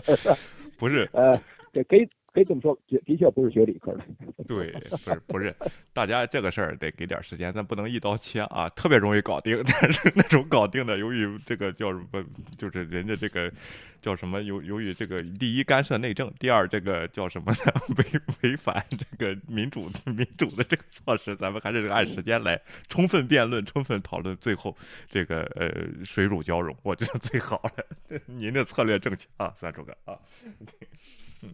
现在也没有办法，现在只能这样。现在就是说，呃，嗯。但是呢，我就说老郭这他些什么这些币啊，这些东西，他吹的吹的越高越好，因为哎吹的越高，它越容易破。对。我现在呃，昨天在在在推特上已经看见有一个人就嗯。说，呃，就是他可能看样子是前蚂蚁了，我说嗯。可能还是蚂蚁，嗯说他投了他买了五万澳元的所谓的所谓的洗 dollar 哎，嗯，洗币，但是他没有买喜这个就这个这个这个喜矿，也没有买这个叫叫叫什么呀？嗯，数字这个喜这 H coin 呃喜马拉雅数字货币，这他没买。对他没换成，他想拿没把钱换成他哎，把钱拿出来，啊他，们根本不理这个人，哎，不给他。还有这这已经是第二个了，前几年还有一个人也是一样，嗯说他想把钱拿出来说，而且他这个老郭也够黑的，拿钱不管你拿多少钱，嗯，手续费是一百块，你你你拿二百块钱你也得交交一百块钱手续费。哦，老郭可够黑的，那你去拿一千块钱，你你也也交了百分之十的手续费。哎，嗯，但是现在已经有两个人说了，嗯，根本拿不出钱来，就是你根本没有换成买那个他所谓的数字货币，嗯那个那个那个这个瞎编的数字货币，对就所谓的洗到了，你根本换不成美元，你换不出呃真正正正真正的货币出来。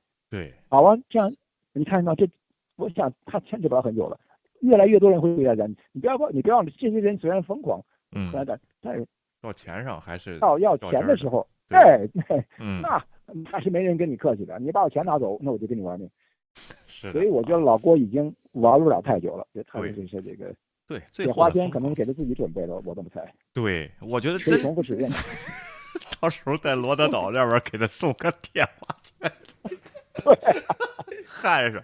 老郭那个，老郭关在监狱里后，他让他就让那些蚂蚁们把那个铁花圈摆在监狱外边摆一圈，就能坚持几十年。他一判这给他判几十年，能跑的。对呀、这警察说：“我才不给你抬呢，放这儿就挺好，这么重。”行吧，但是也算是作茧自缚了啊。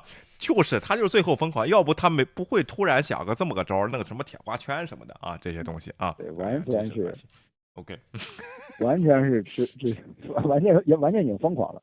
对对对呃，完全已经疯狂了。哎呦，Oh my god！嗯那算主哥，那你继续保重啊！那个那个，还是咱长期策略吧，咱没办法了。我但是我我还是对对对预期啊，这个给你们哎，给你们呃呃说一次话，又能坚持三个月。对，所以说我觉得二月份新新年，我觉得应该差不多了，这个事儿就群体免疫了啊。然后这个，对，啊，有任何情况肯定会向你们汇报，肯定向你们汇报。好的啊。啊，行啊，谢谢酸也也主哥啊，也好，也也也也祝祝两位呃圣诞快乐，新年快乐，也哎。祝各位听众圣 圣诞快乐，新年快乐，谢谢大家的关心，我们呃后会有期，后会有期啊，谢谢嗯谢谢，拜拜，嗯。谢谢，拜拜。嗯。好啊，前天咱今天就说到这儿吧。这个网上大家可以搜一搜啊，有好多这个哈尔滨的居民啊，他在 YouTube 上发了这些。其实我觉得都这些都是什么国内的什么抖音什么转过来的啊，然后他们就是发的这些东西，对这个事情抱怨的声音非常非常大。但但是咱们这个老百姓啊，真的是。就是挺好的。而且呢，你看一下啊，就是我我着重的是这个城市的萧条程度，就是好像都没有人了。然后这个东西啊，就是溜溜达达几个人，这是他好像一个步行街吧，哈尔滨那边是本来是最繁华的这个地方啊，然后就没有人，就是因为这几例这个东西弄的，这就证明这个策略呢，啊，褒贬不一。你说褒贬不一是东西，但是你如果允许大家说的话。我觉得是贬比褒多的，因为那个管义他就提出来了，这个事情不能这样做啊，全世界也没有这样做，然后他的声音现在也听不见了啊，然后然后这样的事情啊，本来还要公开讨论，这就是全民全民核酸检测又一次开始，对这个事情确实有值得商榷。你看看这个 social distance 并没有特也特别严格的遵守。这是人为出现了一个传播的活动，因为测验一个核酸码变黄了，也非常有可能时空叫什么 接触者啊，然后这样的东西，对不对啊？你说啊？对，嗯，对，关键就是中国一直在采取同样的策略，但是看上去也没有防住这个事情。对，所以这个你想要通过这种政策，想要完全控制住这个疫情，事实已经证明这是不可行的，不然也不会像哈尔滨，就是接受了五轮之后又来第六轮。就每次都把每次都被控，但是每次都发生。那你看来你这个方式也并不是这么的高效，已经 证明了好几次了。那你就要想一个其他的办法，就比如说跟病毒共存，然后就但是要提醒大家，公共外出的时候不要忘了戴口罩。嗯，然后进一些室内的话，有可能对它的要求比较高一点，是不是有？有那个叫什么注册疫苗的证明，或者是你之前就是怎么说呢，体检的一些证明、检测的那些证明，这样子可以缓解一下这样子情况，也不会造成的很多人生活上的不便。是，你也可以参照一下，就是奥地利啊，就算他们封城的话，也不是完全程度上封城，只是相对的封城一下。对。这而且呢啊，你看这位是一个摆摊儿的小哥啊，卖些冰棍儿什么的，说本来一天呢能能赚二百块钱，这次因为保安看得紧，这些大街上都不要人不让人走动，也没什么人，他就不他就等到天黑了，也没有让他摆上这个摊儿啊。然后呢，想想买个盒饭回家呢，一一问这个盒饭多少钱呢？二十还是十五啊？所以说他就去超市呢，花了二十块钱。买了些青菜什么的回家，他一家三口做了一做了一一阵儿啊，做了一顿饭，他觉得挺好。说花二十吃那个盒饭干嘛？我这花二十块钱，我一家三口都能吃的挺饱。他他他这个。哎，老婆呢？从这个他家里那个冰柜里找出来冻了三个月的牛肉，给炖了一下啊。他觉得吃的挺好的，跟他的这个小孩在这吃，还是苦中作乐的，还喝两口啊。这个确实是咱们这个老百姓真的是挺好的啊。说实话啊，对，太容易满足了。但是我我还是咱们不能这么天真啊。你觉得芊芊啊？我就我我这么想吧。他在哈尔滨啊，为什么非要推这些东西？为什么非要全民封城？为什么不管经济要全民封城？我觉得本来经济也不行啊，是不是芊芊啊？对，本来经济也不行，然后现在又。出现了这个疫情的问题，哎，那就有点推波助澜这样子，互接互成，然后找一个理由，哎，那有可能经济上面就可以就是趋涨啊什么之类的。你看，这是因为疫情造成的，所以经济 没有办法达成指标，对，然后他自己可以推卸责任。但是现在目前对他来说，有可能疫情防控又是第一位的，经济并不重要，嗯，因为还有奥运会的存在，有很多大多数就是上面的领导的做出的一些决定，哎。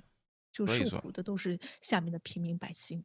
对，所以中国的官儿呢特别聪明啊，民主也会玩，专制也会玩啊。只要全过程民主，他只要想他想弄，嗯，完全没有问题啊。这些东西啊，怎么玩都行。关键是你上边中央给他的借口，他下边都能给你玩上啊。虽然有人说啊，上边是好的啊，这个怎怎么办啊？你不能当地因地制质疑自己定政策吗？人人别的地方怎么可以？你上边管你，北京知道哈尔滨怎么回事吗？啊，这这 G G D P 多少是虚报的，多少是真的？哪些哪些比较救急，哪些是需要的？这个东西非得要传到北京去，你才能批嘛？当年秦始皇也这么玩的啊，没过二十年。当然现在你科技比较发达了啊，然后这些东西你没完全没有必要啊。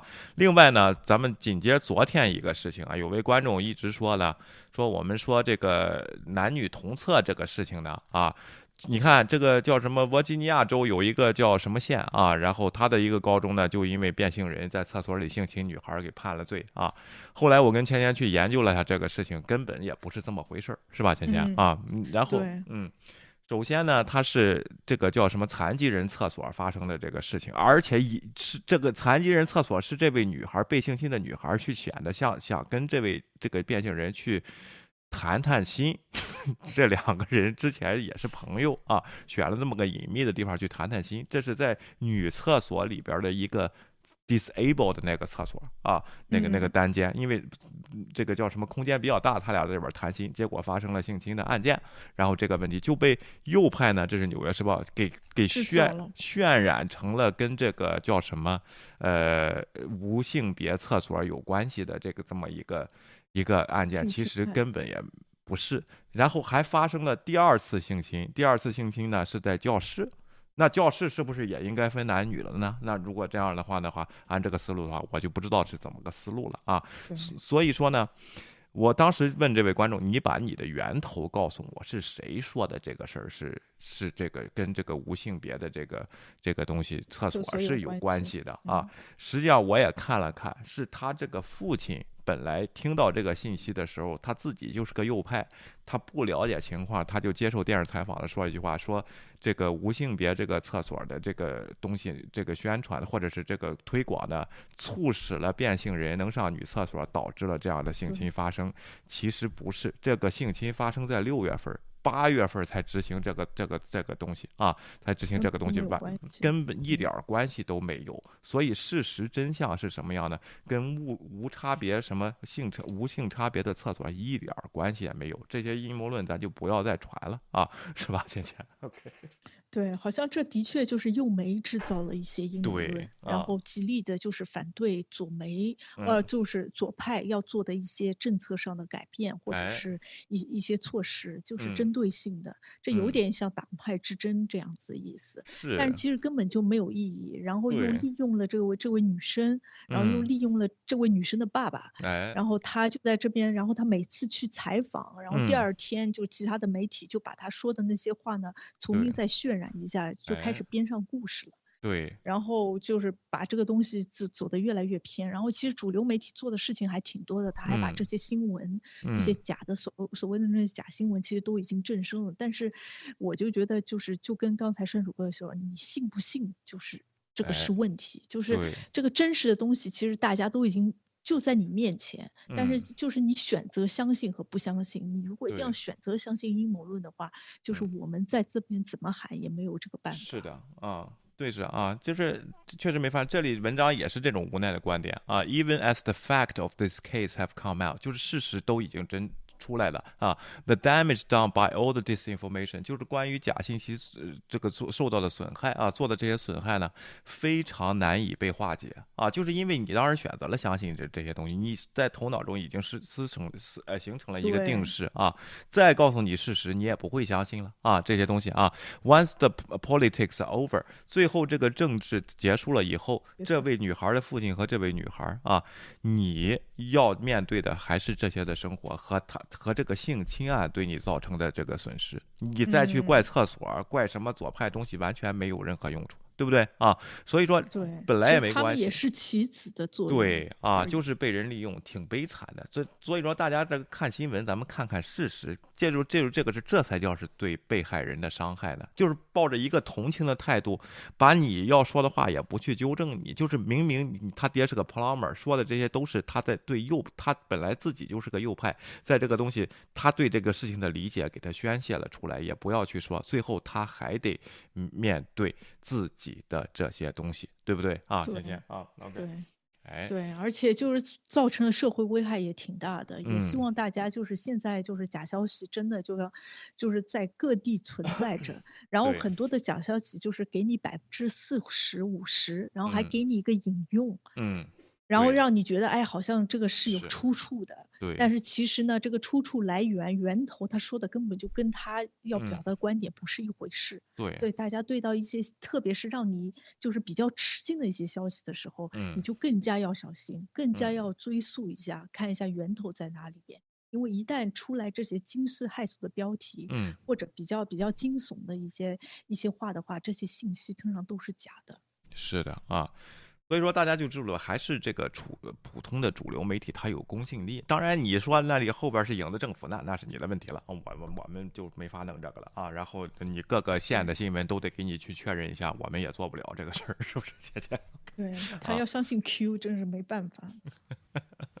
好吧啊，非常感谢大家，今天我们就到这里了。明天呢，我这个公司要聚餐，咱们就暂时停止一下，咱们下就是周末愉快喽。然后咱们下礼拜再见了，倩倩啊。对，行吧。谢谢大家对我们的支持，不要忘记订阅我们的频道，然后点赞，还有关注我们的 Podcast，还有 Clubhouse。Clubhouse 啊，这周周末会不会去 Clubhouse？咱们想一个只要有争议的话题，咱们可以去那儿再玩玩啊。非常感谢大家了啊，谢谢大家，拜拜。对，谢谢，拜拜。嗯，周末愉快。嗯，请订阅，我们好好谈谈。